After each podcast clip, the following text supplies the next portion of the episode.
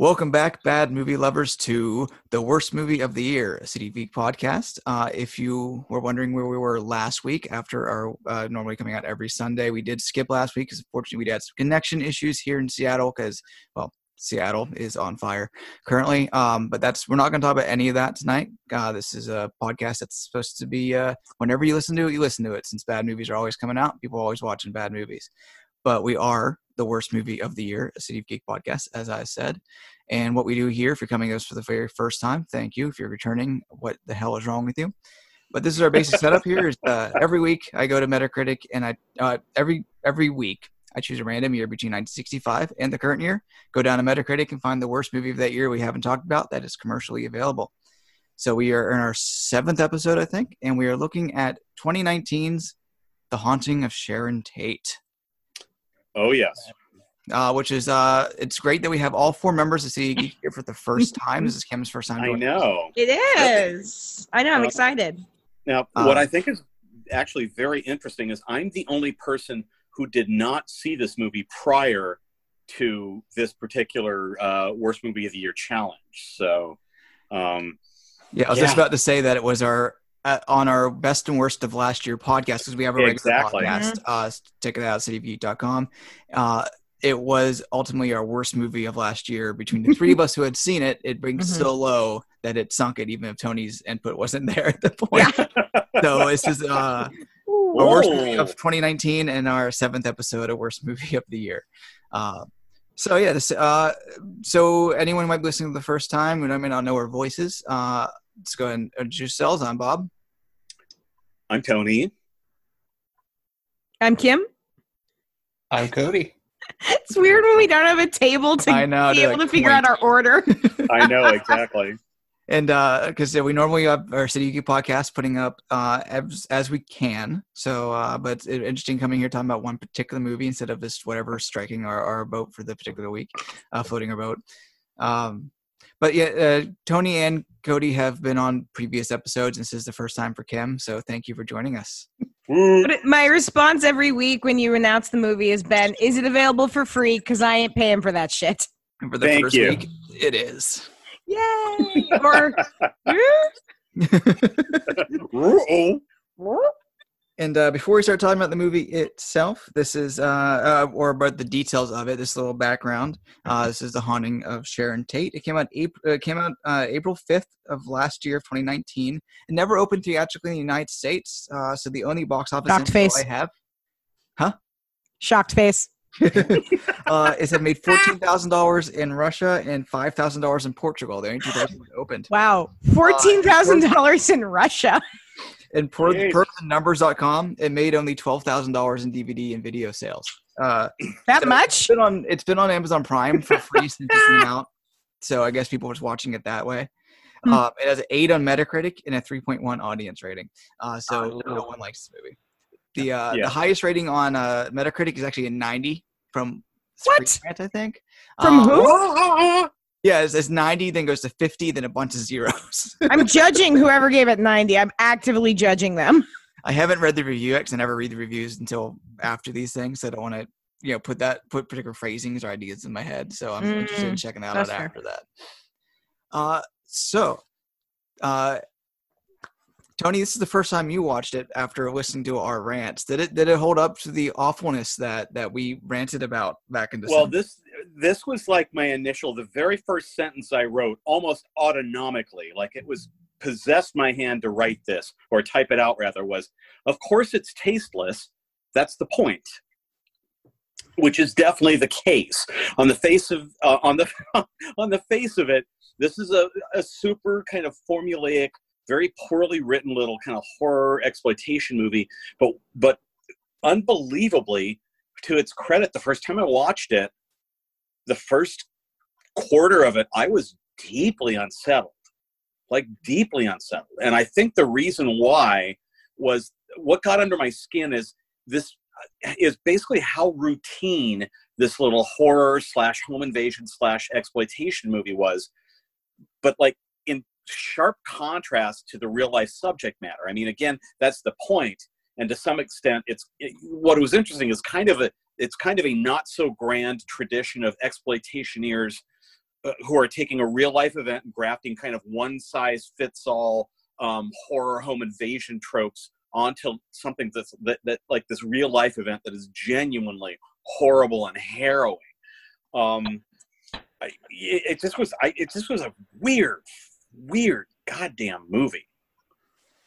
That you hit on something that that's something I've been thinking about when watching this. And last week I watched, or two weeks ago, or week month ago. Fuck it, whatever, whatever I, did. I did. I watched. Um, heard my voice come through. Oops. Uh, when I watched the murder of Nicole Brown Simpson from the same writer director Daniel Farrands, who made the Amityville Murders oh, years ago.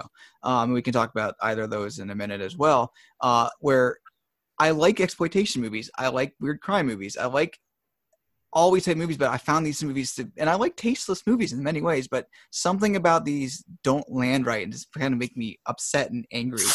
Uh, That's very interesting. I, I agree. I agree. Well, I mean, for me, like, if it wasn't for the fact that this is based on a real life murder and tragedy i mean that's kind of what did it for me like if if this was a completely fictitious story yeah sure it'd be entertaining enough but it's it's not it's it's uh, milking a horrific tragedy that happens and uh, you know in a well, way that's really tasteless and distasteful to me. yes, I agree. And I think one of the things, I, ironically enough, I think one of the reasons why it really unsettled me, and, and the first portion of the movie really unsettled me, is that the character development and the dialogue feel like a cheap lifetime movie, only it's been co opted by like sadistic schoolyard bullies. You know, it, it's got this real, like, just kind of like really like mean and sort of distasteful quality to it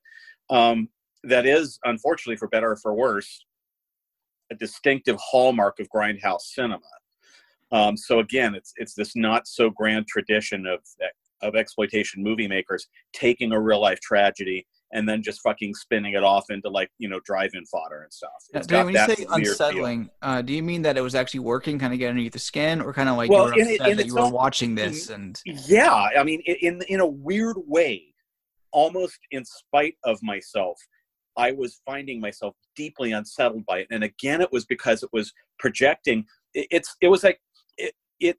Everyone is so familiar on a visceral level with the Tate LaBianca murders that for me, it was almost like it, it was like watching a, a bad lifetime movie of an event that is so visceral it almost feels like part of my life. Hmm it's like something that like made a deep and profound impression on me. Um, and it just feels it just feels like it's really super kind of creepily exploitive of that very deep connection that a lot of people have. But at the same time it's played in such a like cheesy and perfunctory manner. I mean again you know it feels like you know schoolyard bullies have fucking written it. And uh, kind of getting back to what kim said one of the things that really struck me and this is kind of a variation of kind of what she riffed on earlier which is that the haunting of, uh, of sharon tate isn't like profound it's like not profoundly a serbian film or cannibal holocaust type offensive. It's just kind of like a smelly pair of underwear in an urban alley. They're repugnant they're icky, but they're easy, easily enough avoided and forgotten. And that gets right back to what Kim said.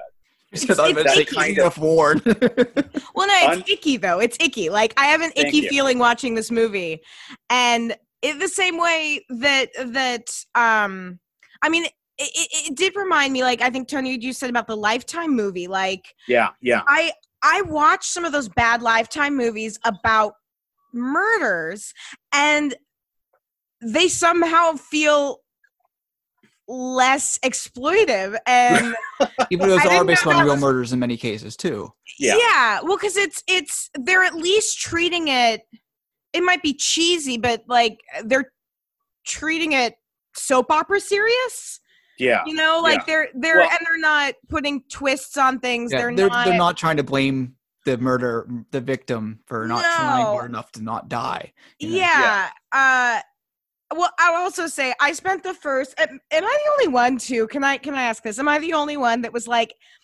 is it just me or is Hilary Duff sometimes British and Yeah. then Yes. sometimes not? like half the movie she's you. trying to do a shitty British accent. yeah. Thank you. Like, there what? was this weird ass metamorphosing constantly of her accent and i you know and it was one of the other things that of course the, Farrands and company made this movie for dirt fucking cheap Mm. so part of the quote fun unquote is looking around and seeing how they try to inject period detail. And sometimes it is something as minuscule as a fucking headband around hilary duff's head.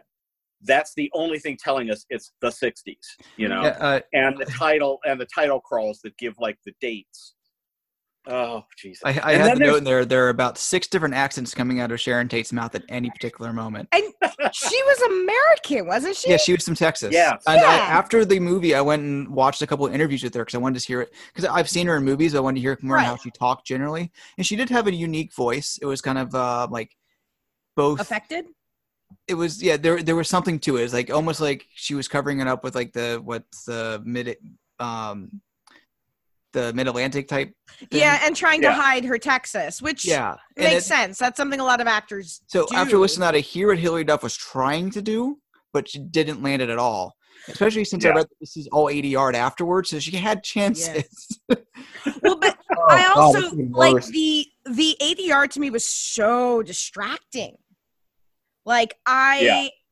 It was so obvious it had been. It's almost there was times I was like, this almost sounds like something that was dubbed. That's how glaring and bad it was. It reminded me a little of like watching Suspiria.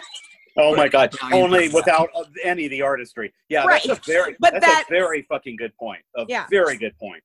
I just I, I just I was really utterly I, I was utterly floored at how completely insipid the dialogue was, and that adds to the strange sort of tacky yet unsettling patina because you have these characters spouting this fucking bogus ass ex- ex- um, uh, uh, dialogue that's exposition. supposed thank you exposition like really just like sodden For exposition me, It's like, it's like somebody um, programmed one of those artificial intelligences to read about the Tate LaBianca murders, write a movie about it, but also throw in um, they had to read like a page on ghosts too. And exactly oh my very- god that pretty that pretty much pins it or syn- fate, or they every line has to be, you know, what if you'd be weird if we got murdered in August? You know, almost like that direct. You're like, It's like you know, she's like it's like everything in the, in her life is like you know what would be weird. She's just sitting in line. I was brutally murdered in August by some weird hippies.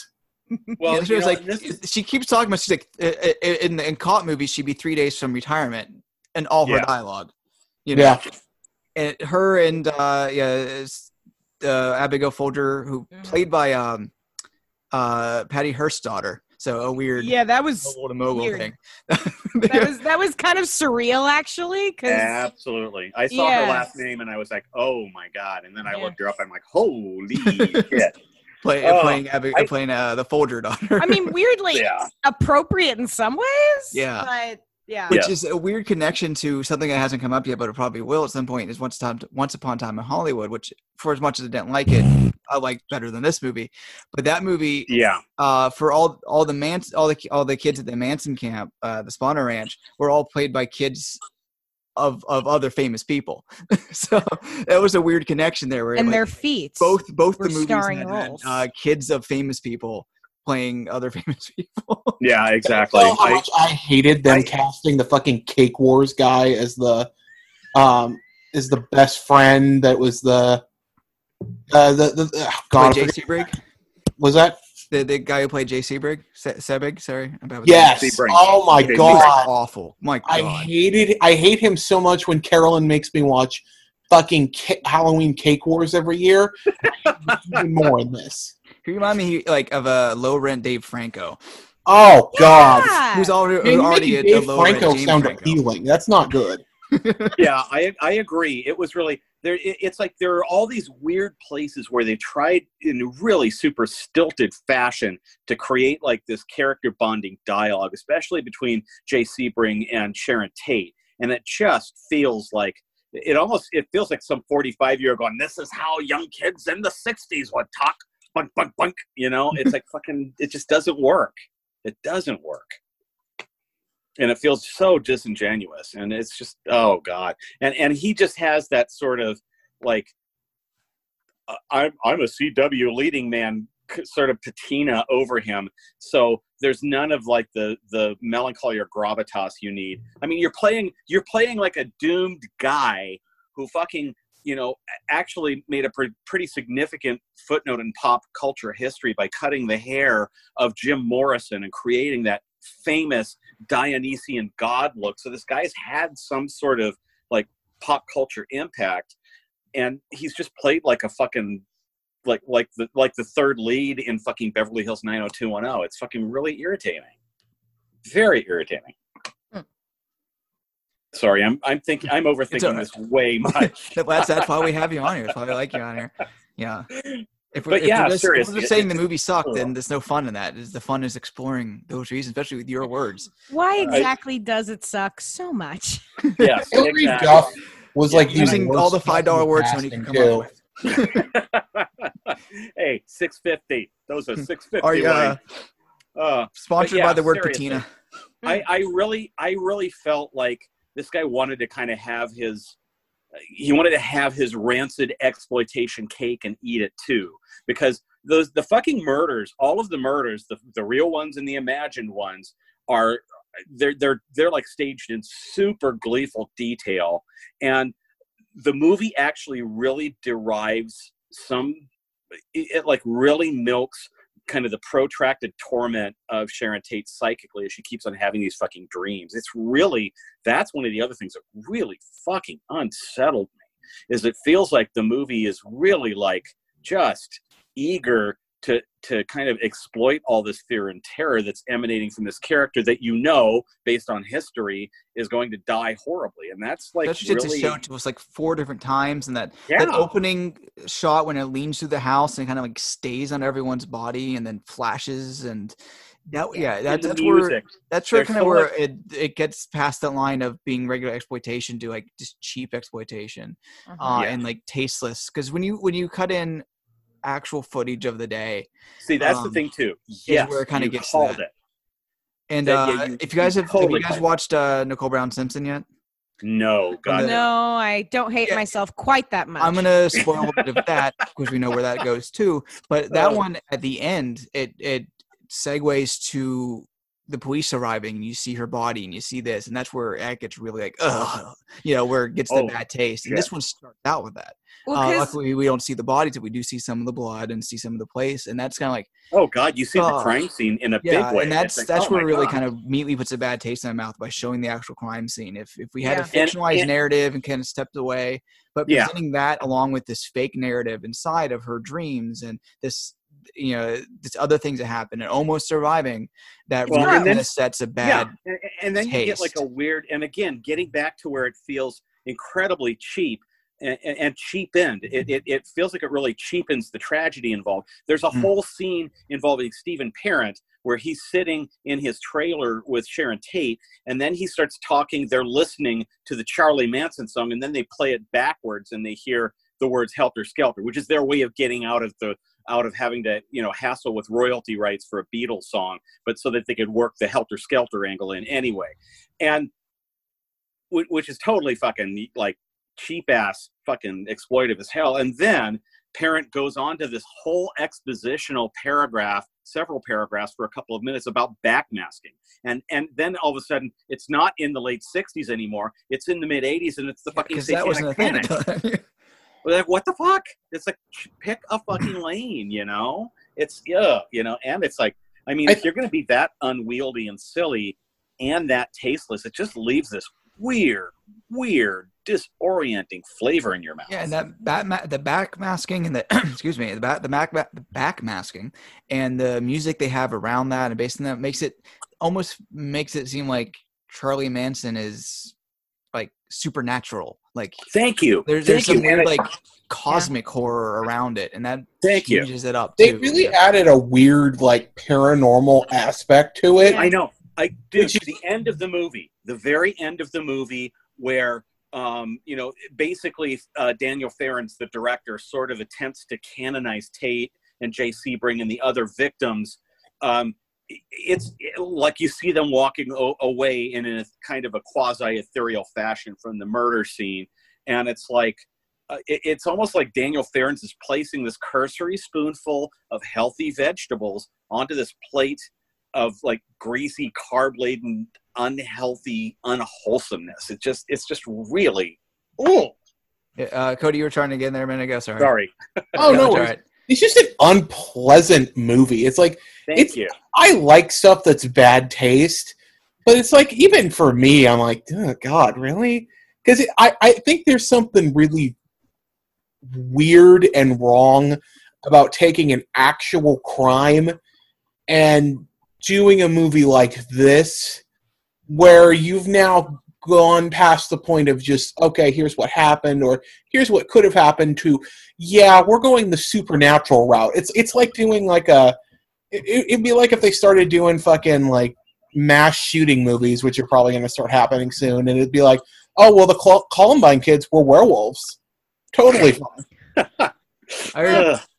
Like, and that's that's what it feels like. It just feels grimy and gross, and like, oh, well, here's something you know, but we're gonna add something, and like, oh yeah, there were mummies at this, uh, in fucking, th- th- there were mummies buried under um John Wayne Gacy's house. Type shit. uh, what um, it's, it's not quite the same thing, but what Farrands does for Nicole Brown Simpson is now he says that Nick Stahl is this like this highway murderer who killed her. Maybe uh, it's no, it doesn't really fall through it, its own conjecture. Uh, keeps that in the dark, but it's it's bringing in a false history to actual history and using the same names. There's a difference between like something like this and maybe like Hounds of Love or Henry the Portrait of a Serial Killer, which is hones close to reality but stays far enough away that it doesn't feel like it's It is purposely the getting on that. cinematic equivalent of like those ancient aliens things on um, History Channel. Yes, Sun Classic Pictures, like the Sun Classic Pictures that used to play in fucking, you know, um, second run theaters and on drive in screens all throughout the 70s in search of Noah's Ark, the mysterious monsters. They'd be like these pseudo documentaries with this real low rent, like the reenactments of the actual events were always super fucking cheap. They made your typical unsolved mysteries. Yeah, it's like welcome to look like the Unsolved fucking- Mysteries. yeah, exactly. They made your typical unsolved mysteries episode look like fucking I don't know, like fucking you know, the Terminator or something, the Heaven's Gate, Avalon. You know that elaborate. It was just now that you say that, this does like it, now that I was always trying to think of like how I felt the production value is in this, and that, now now it now I get that it feels like unsolved mysteries, you know, style Thank you. Exactly. recreations.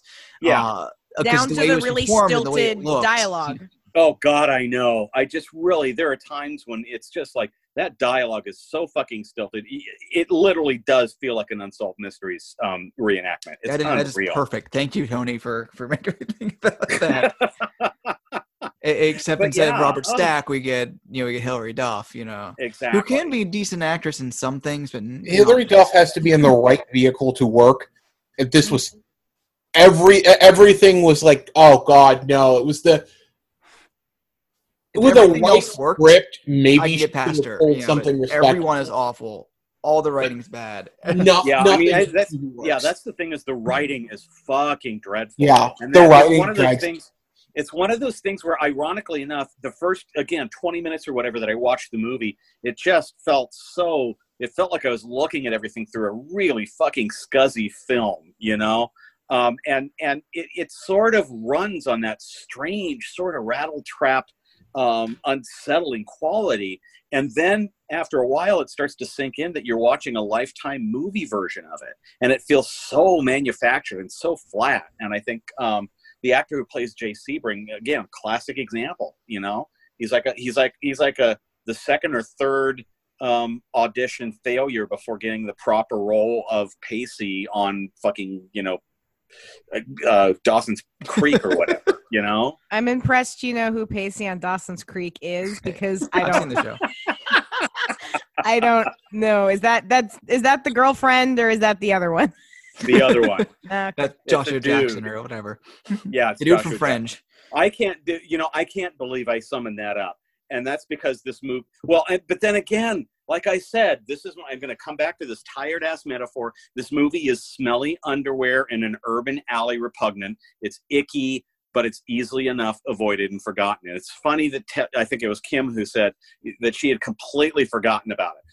She forgot about it after having watched it a year or two ago. I forgot twice. I no no no. I rewatched it. I rewatched it last week, and I had to like look at my notes because I was like, "Shit, what even happened to this movie?" Hilary Duff had twenty you. accents. Thank you. What's going on? I, I, really, I watched this this afternoon, and it's kind of like a lot of it went away because unfortunately, unfortunately, so much of it is repetitive. It's only like ninety minutes long, but Yeah. S- but it, she has a dream when she sees everyone get killed, and she wakes up. Everyone's like, "Oh, it's okay." And then she goes for a walk. And she comes back the next day. She has a dream which everyone gets killed, and she wakes up. And just because it's that same sequence, the same sequence Thank you. over and over rinse, again, repeat. and the same dialogue about fates and you know You know, Uh, it's weird though because I was I've been really hyped up on this movie, but yet Brad Pitt was nowhere within it. but, uh, but Wasn't he? Wasn't he, Cody? But Wasn't I did want to actually bring up you know uh, once time and time in Hollywood because it was. Um. Do we have to? No. just briefly? I know it's. Uh, I didn't like it. You know, it's not going to go on on a, on a favorite, but at least that one changed history as well. But there was a lot more reverence. I think I had. I drew a Well, lot I- more yeah, out I of think- I think what happens is it felt to me, and again, you know, for better or for worse, this is a grand exploitation movie uh, tradition. It felt to me like you know, like uh, your routine cash in from like uh, fucking American International Position Pictures or New World Pictures on like this really horrific, repugnant tragedy. Um, I, but like without with absolutely zero like sensibility behind it. You know, it, it's almost like it wants to be an art house horror movie, but it's too like sloppy and Bad. thuddingly literal to do it. You know, And, and uh, what? Okay, came in. I was gonna say yes, but at least in this one, the women got to speak more. Yes, good point. Good point. I will. and say, the, uh, yeah. and i- It if may you have been want to, dialogue. Oh shit! But yes, they did get to speak. But they got to say it. No, is that everyone's all paper thin, saying everything. You know, Which weird, like the characters being so paper thin since they are based on real people with multiple books, multiple Oh, yeah. things out there, And Yeah. previous interviews films and like yeah. Helter Skelter is a, a pretty darn big book, and also I haven't seen the movie for it, but uh, which brings up the question of this is there's many many mansploitation films in the last 50 years, Oh yeah. uh, but I haven't honestly I haven't seen many of them. I, I saw this, I saw um, uh, Charlie Says from last year, and uh, like Manson Family Vacation, which isn't actually about Manson, it's about people being involved with him. But I actually haven't seen too many Manson films. Uh, those of you who have, assume uh, anyone else but me, how does I- this stack up compared to things like oh good Helter lord. Skelter or I- The House in the Street or Yeah, I have to be honest. I'm not a huge like follower of this particular weird subgenre. I'm very familiar with it, but it's but I I really I mean it's just again it it smacks of smelly underwear in an urban alley, and I'm not so into that. Um, but I I get the impression that this particular movie doesn't even ha- d- kind of doesn't even handle it's it's so clumsy in its handling of the of the real life story that it's it's like it's unsettling and yet it's really super unmemorable. I'm sorry, I feel like I keep circling back, but I It's really feel like that's the case. That's just like my How my- weird is it though that the Manson uh, exploitation where Leonardo DiCaprio Hmm. lights one of them on fire with a flamethrower is more dignified than me. yeah, much more dignified. Much Like, more dignified. Fuck. I, I've uh, Cameron Cody. Have you guys seen uh, Helter Skelter? Uh, it- Uh, I've read not. the book. I've Yeah, I've read the book never. too, I've never The- seen the movie. the Um, miniseries, the original miniseries from 1975 with Steve Railsback. yeah, I heard Steve Manson. Railsback's amazing as, as he is absolutely he is uncanny that guy is i mean i will never forget i was very young at the time um, and you know it had happened about you know seven years before the airing of the helter skelter miniseries uh, but I remember, s- I, I remember seeing, you know, news footage on 60 Minutes when they were doing retrospective documentaries and stuff. And I remember looking at that and then looking at the miniseries and seeing Steve Railsback and being absolutely convinced that dude that actor in the miniseries was exactly the same as the guy in the newsreel footage. He's and he looks a lot like uh, Ed. Gein too in the Gein movie he was in in the Oh, Yeah, he- yeah. yeah. 2000s. I actually like Well, that one too. But I will say though, my favorite portrayal of Manson that I've seen is actually from Mindhunter. Uh, and he's just in the one episode. I think it's just one episode, but uh, uh, the actor's fantastic. Well, Yeah, he also played him in uh in Hollywood as well. in in Hollywood. Uh, yeah, yeah, he played him in Once Upon a Time in Hollywood. Well, and what I didn't realize, and it cracked me up when I had the realization, is that in the show Justified, he plays Dewey Crowe, who's this like redneck, you know, gator poaching hick, and uh, or no, not Dewey Crowe. Who? Wait, I haven't seen Justified, but get Ah. your Timothy I didn't Olyphant get up to that on kick. season, so you're yeah you're you're you can make up whatever you want, Kim. We won't know any better. um but he uh uh eh, for me he did a, a really fantastic job but he's also playing him um in uh jail so you're seeing a very different um Yeah. Now this is the uh, this is the isn't this the Australian actor who was also oh in it is the dewey crowe yeah okay Yeah. it is dewey crowe sorry yeah, yeah. He, I, he's really he's really effective, and oh yeah he's very great he's very disconcerting in Once Upon a Time in Hollywood. In no small part because they use him very little. And I do also remember what one of the other things that was sticking out in my mind in terms of both of these movies do their own willfully revisionist flip flop of what actually happened. But you know, for all of his superficiality, um, you can feel a sense that with Quentin, Quentin Tarantino, he's not just playing the great white savior of the woman. I think what he's trying to do, and again, he does this in a in a not very persuasive manner, is I think he's trying to claim back the happy and full lives that the Manson family victims um, were denied because of um, of Charlie Manson and his family. And and again, it's executed with fucking you know magic marker on a wall, literalness. But at least there's that sense of that in Once Upon a Time in Hollywood. Whereas with this one, it's like, okay, here let, let's let's have gruesome murder, gruesome murder, gruesome murder, but all five of the you know horribly mutilated victims are walking into the sunrise in the morning because they've died, but they're going off to heaven or some goddamn thing. Uh, it It's just feels very yes. This I thought that- movie had less of quentin tarantino masturbating all over the place Fair enough. Yes. So- Yeah, There was that, true. too. True that. But this one, that like that one, I think kind of earned its change. You much of it much didn't, didn't care for it. This one was just a forced no uh, Groundhog's Day episode of a Yeah, TV show. exactly. Um, yeah, if you mix uh, the production value of uh, Unsolved Mysteries with the standard issue, replay it till you win uh, episodes of like Supernatural or X Files. uh, this time or, with Sharon or Tate. a really bad, bad, bad torture porn movie, like a really terrible fourth-rate torture porn movie. It's that as well, in its own weird way.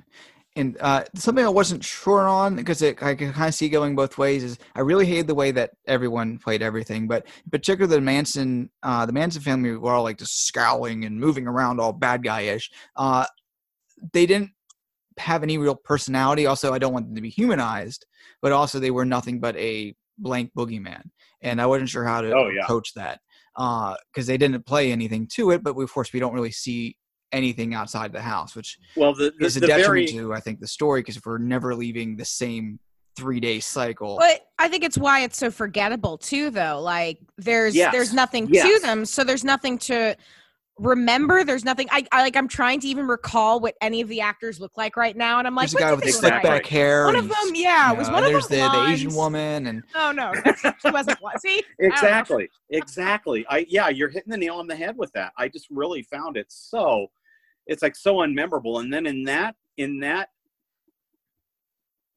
under you know, under those those auspices, it being so unmemorable, it, it feels again, it, it feels all the more tasteless because it's like you're making a movie about one of the great tragic serial murders in American history, and you've made it kind of fucking dull. You're you're you're what you're doing with this, you know, however unsavory subject matter is making it fucking dull.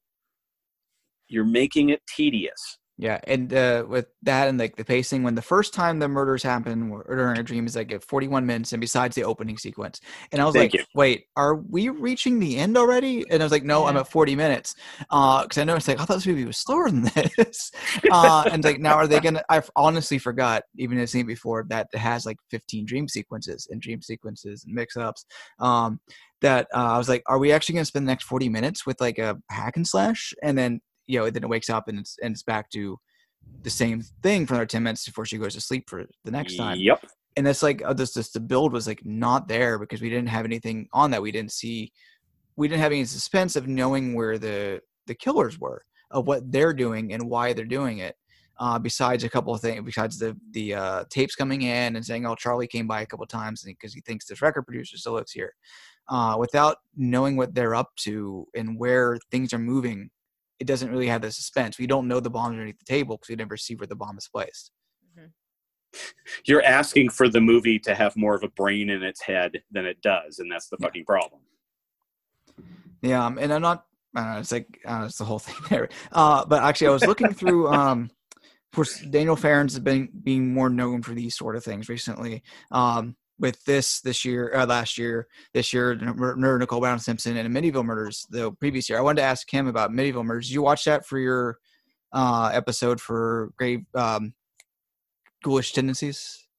Which one? The Amityville Murders that he did two years ago. Oh God, yeah. Uh, I I watched. Um, I rewatched Amityville Horror for it. I've seen the Amityville Murders. Did I rewatch it for that? Oh my God, some of these movies are so generically bad.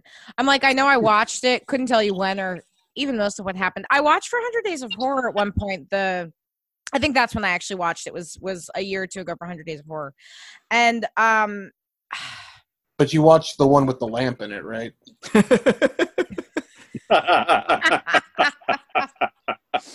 That's like the Uh, most important Amityville movie. Oh, totally. Um, uh, no, it, it is kind of a. It's funny because it's it. It's not good, but it is telling the story straight. I Yeah, mean, this is the only one really deal with the DeFeos, right? uh, the DeFeos, yeah. DeFeo. Sorry, I, I, I've been putting something up for It's like, like you 20 mean years. you mean Sorry. Willem Willem It's Dafoe? stuck in my head. That so yeah, uh, you're talking about Amityville Four. No, uh, no. Daniel Farrands made one about two years ago. Yeah, Oh. it's it's a The very recent Haunting. one. But Okay, there okay. was one because I mean, you know, bearing in mind that there's been a crap ton of movies. movies that weren't just uh part of the official Amityville horror franchise. Um, Yeah. There's been other ones that have dealt with it, but yeah, the the uh, more recent. um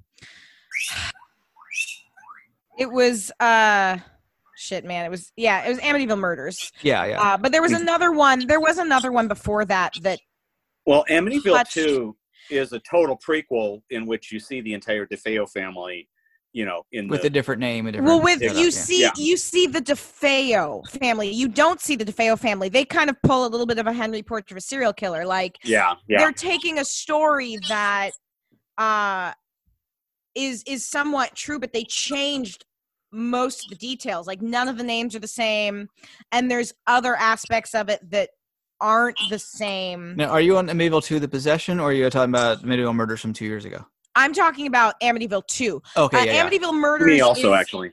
yeah amityville 2 takes the the case and um dramatizes it and fictionalizes it the amityville murders which came out 2017. 2018. Yeah, with uh, from, 2018 this, from this same writer director, which is why I was bringing it up. Yeah. Yeah. Um, but it's nowhere near like it was.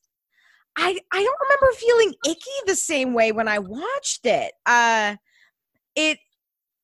I don't recall. Yeah, I haven't seen it, so I'm I'm gonna eventually. But I do find it funny that I'm looking at the cast now that Diane Franklin and Burt Young are both in that, and they were in Amityville Yeah. too. Mhm, yeah, yeah. Um, it. I mean, he. They do have him like hearing the voices. Yeah, exactly. which is but that's also something he claimed as part of his defense so it, it wasn't it it was a it wasn't like this movie it, it played it for the most part more straight um as far as i'm remembering but Yeah, again It did definitely. it, it's kind of like a slide for Daniel Farrands because, uh, of course, he directed, uh, he wrote Halloween Six, but then he, uh, before he started making amazing horror documentaries, before coming back to these, uh, he wrote The Girl Next Door from the Jack Ketchum book, which is based Mm. upon an actual murder too. Um, Mhm. That's and he plays that one pretty straight and really, you know, ex- straight, but also exploitive. Um, 'cause that's the way that Ketchum wrote it uh, Mhm. originally. Uh, that he, I think he co-wrote the script with him. Um, he didn't direct that; uh, someone else directed that, and then he made Never Sleep Again and uh, Crystal Lake Memories, uh, Scream the Inside Story. So he made some really great horror documentaries, Yeah. and then started making directing his uh, his true crime uh, true crime changes uh, into film. So I was kind of curious to see, you know, of of, of where Amityville Murders was compared to this and Nicole Brown, which really take it in different directions. from from what I'm remembering, again, I I watched this. I watched Amityville Murders uh, for 100 Days of Horror. I don't even think it was last year. I think it was two years ago. So it's a little bit hazy because it, it wasn't particularly memorable. But I don't recall. I remember that they they touched on him hearing voices. I don't recall it being really supernaturally driven though uh, not the way that this or that this had that. There wasn't the weirdness that this had in it. Mhm. Um, but it it was it it was a lot more uh direct to video like lifetime kind of feel As we see with this and uh, Nicole Brown, yeah. yeah um uh, i mean it at least like i don't know. I i the nicole brown one part of why i haven't watched it is is unlike amityville murders or unlike this one like i i was not alive yet when this Yeah. actually happened. So even though it is based on a real murder i don't have the same association with it. Where the nicole brown one like i i remember i remember that. I remember the bronco chase you know? Um it's eh, it's so icky it's so icky and not not in a in a kind of way that's fun and enjoyable Yeah. titillating in a ew dude really But- kind of way like i want to apologize to the family on his behalf because this is awful Yeah, and that's that's what uh, what's funny about touching on that. That's why I find it interesting that we all find this movie to be very icky as well. Though you know that, that we weren't aware and alive at this point when this happened. Is uh, but but it's so connected to culture and it's so connected to. We all know Exactly. this story so well. Uh, anyone who loves you know true crime and horror and always uh, in movies and, Or and the Hollywood Beatles, you know? it all comes together even though you know we weren't cognizant of it happening then you know most of us weren't alive it was so brutal it was so brutal too it was so brutal it was so tragic because beyond the fact that that you had uh just the tragedy of of this spree killing um you have a you know a, a pregnant woman being murdered oh, good heavens, yes. Yeah. and and again the the if you've like i've seen the real crime scene pictures Yeah, they're definitely. Yeah. appalling they are they are genuinely appalling so there's you know it's funny because we we talk about this a little with um i mean even when i do tea and true crime or when i do uh some of the stuff for ghoulish tendencies like i really deliberately pick cases where there's a fairly large gap between when they happened and today. And the Uh, ghoulish tendencies is your uh, one of your other podcasts? One of my uh, other podcasts yes you can um, find that on itunes and wherever you, you find stuff. Uh like i want to say amityville may have been one of the most i'm trying to think of all the cases that i've covered. Gabby's done a few that were a little bit more contemporary but i i've amityville may have been the most recent of the things i've covered. Yes the recent most recent one i can remember without looking at the list. Um i i part of it is that that detachment and you know a lot of i really hate the idea that there's still people alive who could be harmed by listening to this recount Mhm. uh and this is such a good example i mean it's not like it happened yesterday or even happened nicole brown simpson i mean that was uh that was the 20 years ago. yeah that Yeah. was that was that was a significant amount of time ago yeah i was but in middle school so it was like 26 something years you know yeah yeah but And this is 50 years this is 51 years now This uh, is 51 the sharon years. tate murders but but it it's not even like messing with Jack the Ripper. You know, you want to put a supernatural twist to Jack the Ripper, go for it. yeah. But you for this, put we it know what happens minute to minute to minute to minute. Yeah, and when you there's actively change no- it and not so obviously like like once time in hollywood what's time and time in hollywood never pretends to be it's real No. yeah uh this pretends it's the same it's way real Glorious Bastards isn't pretending Yeah, to be. but yeah. if someone's not too aware of the actual story and they start watching this they might think it's the truth Yeah. uh, by starting with news footage, starting with actual footage of the day, it makes it seem like this is a true crime movie, and it's not. It's a fictionalized Yeah. movie, Very fictionalized. changing aspects of an actual thing and Yeah. never giving you that actual truth of the situation. Mhm. Like, I was worried watching it both times. I watched it, but every day, like that they actually were going to change it, in which they were going to walk away alive, and then they they pull that back at the last second and actually Yeah. that they actually did get killed. Then thankfully they they showed that because that would be I think one step too far, you know, uh, out of a movie that's already piece of shit. But It it just it feels like I mean you this is not a movie you can and, and there's another there's another Sharon Tate movie. Um crap. Because it it's still it's fairly recent. It's one that came out the last couple years. Maybe maybe it's also one where they changed maybe they changed the names. Maybe Charlie says from last year from Mary. no, no, this was it's another kind of it was really similar to this, but it oh god, it's Only I think good. uh I'm gonna have to like Google Sharon Tate murder movies, and I'm not really looking forward to that. um, no, there was a uh, there was a movie that it wasn't Haunting of Sharon Tate, but it and maybe maybe it, hmm. I think I watched it for 100 Days of Horror a couple years ago, uh, which means it was part of many. But I think they may have changed the name, so it wasn't explicitly Sharon Tate, but it was Sharon Tate. Like she was a pregnant, you know, blonde woman. Oh, someone's the- obviously supposed to be. I see what you mean. yeah, and maybe and maybe that's why. Eh, Anyway, uh, uh, I forgot where I was going with this. I'm sorry. I don't know. So, so like recent- I have a purpose. I don't remember what the purpose was anymore. well, there's not much purpose behind this movie except No. for exploitation, so that's probably as good a segue as any. It's true. Uh, yeah, there's there's one called The Last of the Manson Girls from 2018, Wolves at the Door 2016, Manson's Maybe it Lost was- Girls. I don't know, Maybe it was whole bunch of wolves at the door. I, I'm gonna have to. I'll have to go back into my my Hundred Days of Horror. Li- I definitely watched it for Hundred Days of Horror. I'll have to go back to that list because it, it's possible it was a movie that it was Sharon Tate without being Sharon Tate. Oh, this one uses the actual names. So uh, yeah, and it's- Elizabeth Henstridge from um, uh, Shield plays Abigail. Uh, Oh, Kate wow. Cassidy.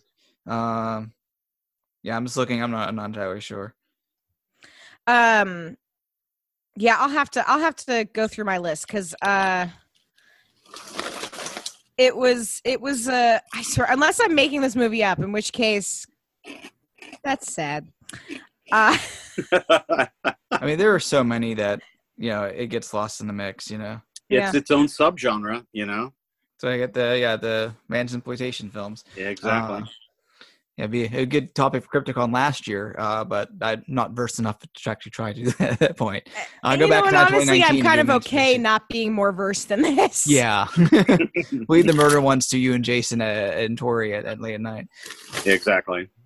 i'd rather Uh, just cover the true stories than the Yeah. whatever the fuck this is So, uh, any final thoughts on uh, on this movie? I think we've really exhausted most of everything. we went off a couple think different pretty much have, non-movie yes. tangents. Yeah. it I, which don't is watch easy it to do. Yeah, which is easy to do because it's so fucking un. It's alternately distasteful and profoundly unmemorable. Yeah, 'Cause if for again, some I- reason this isn't a so bad it's good. It's just uh, ugh. no it's just bad Uh, if so, if you so wanted to watch it, it is on uh, Amazon Prime, but I'm not recommending it.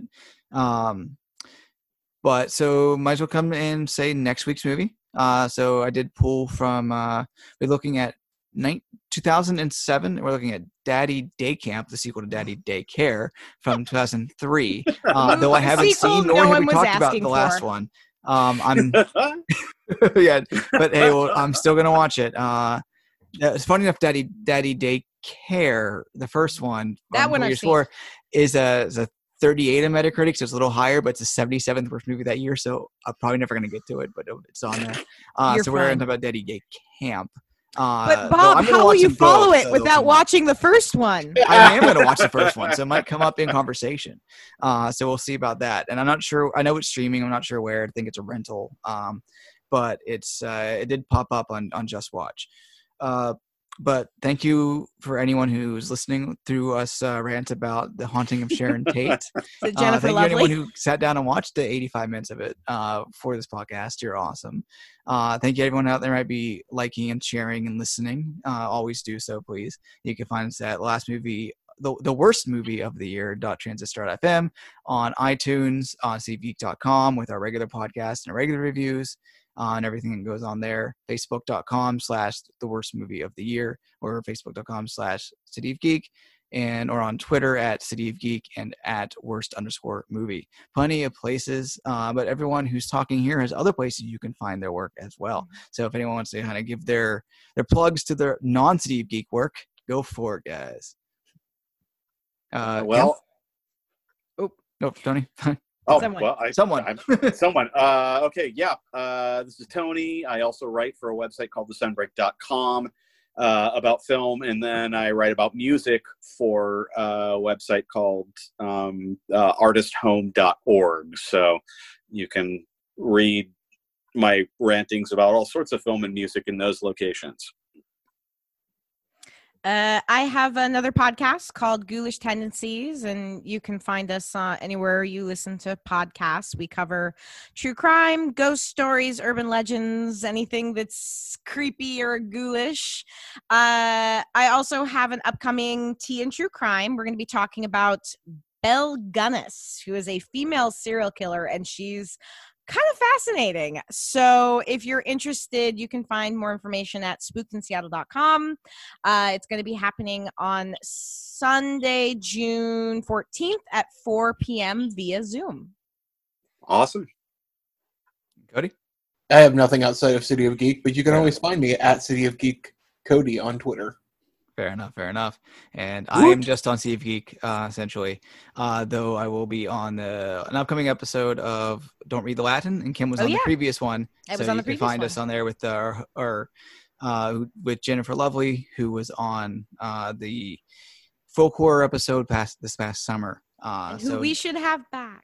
yeah, definitely. I would love I to agree. do miss having another vagina around. It's always good to do that. uh, thank you everyone for listening to the worst movie of the year. You can find us regularly at cityofgeek.com and listen to us every week for whatever shitty movie we're talking about. Uh, so come back next week for Daddy Day Camp. And uh, we'll see you guys next time with the shitty movies.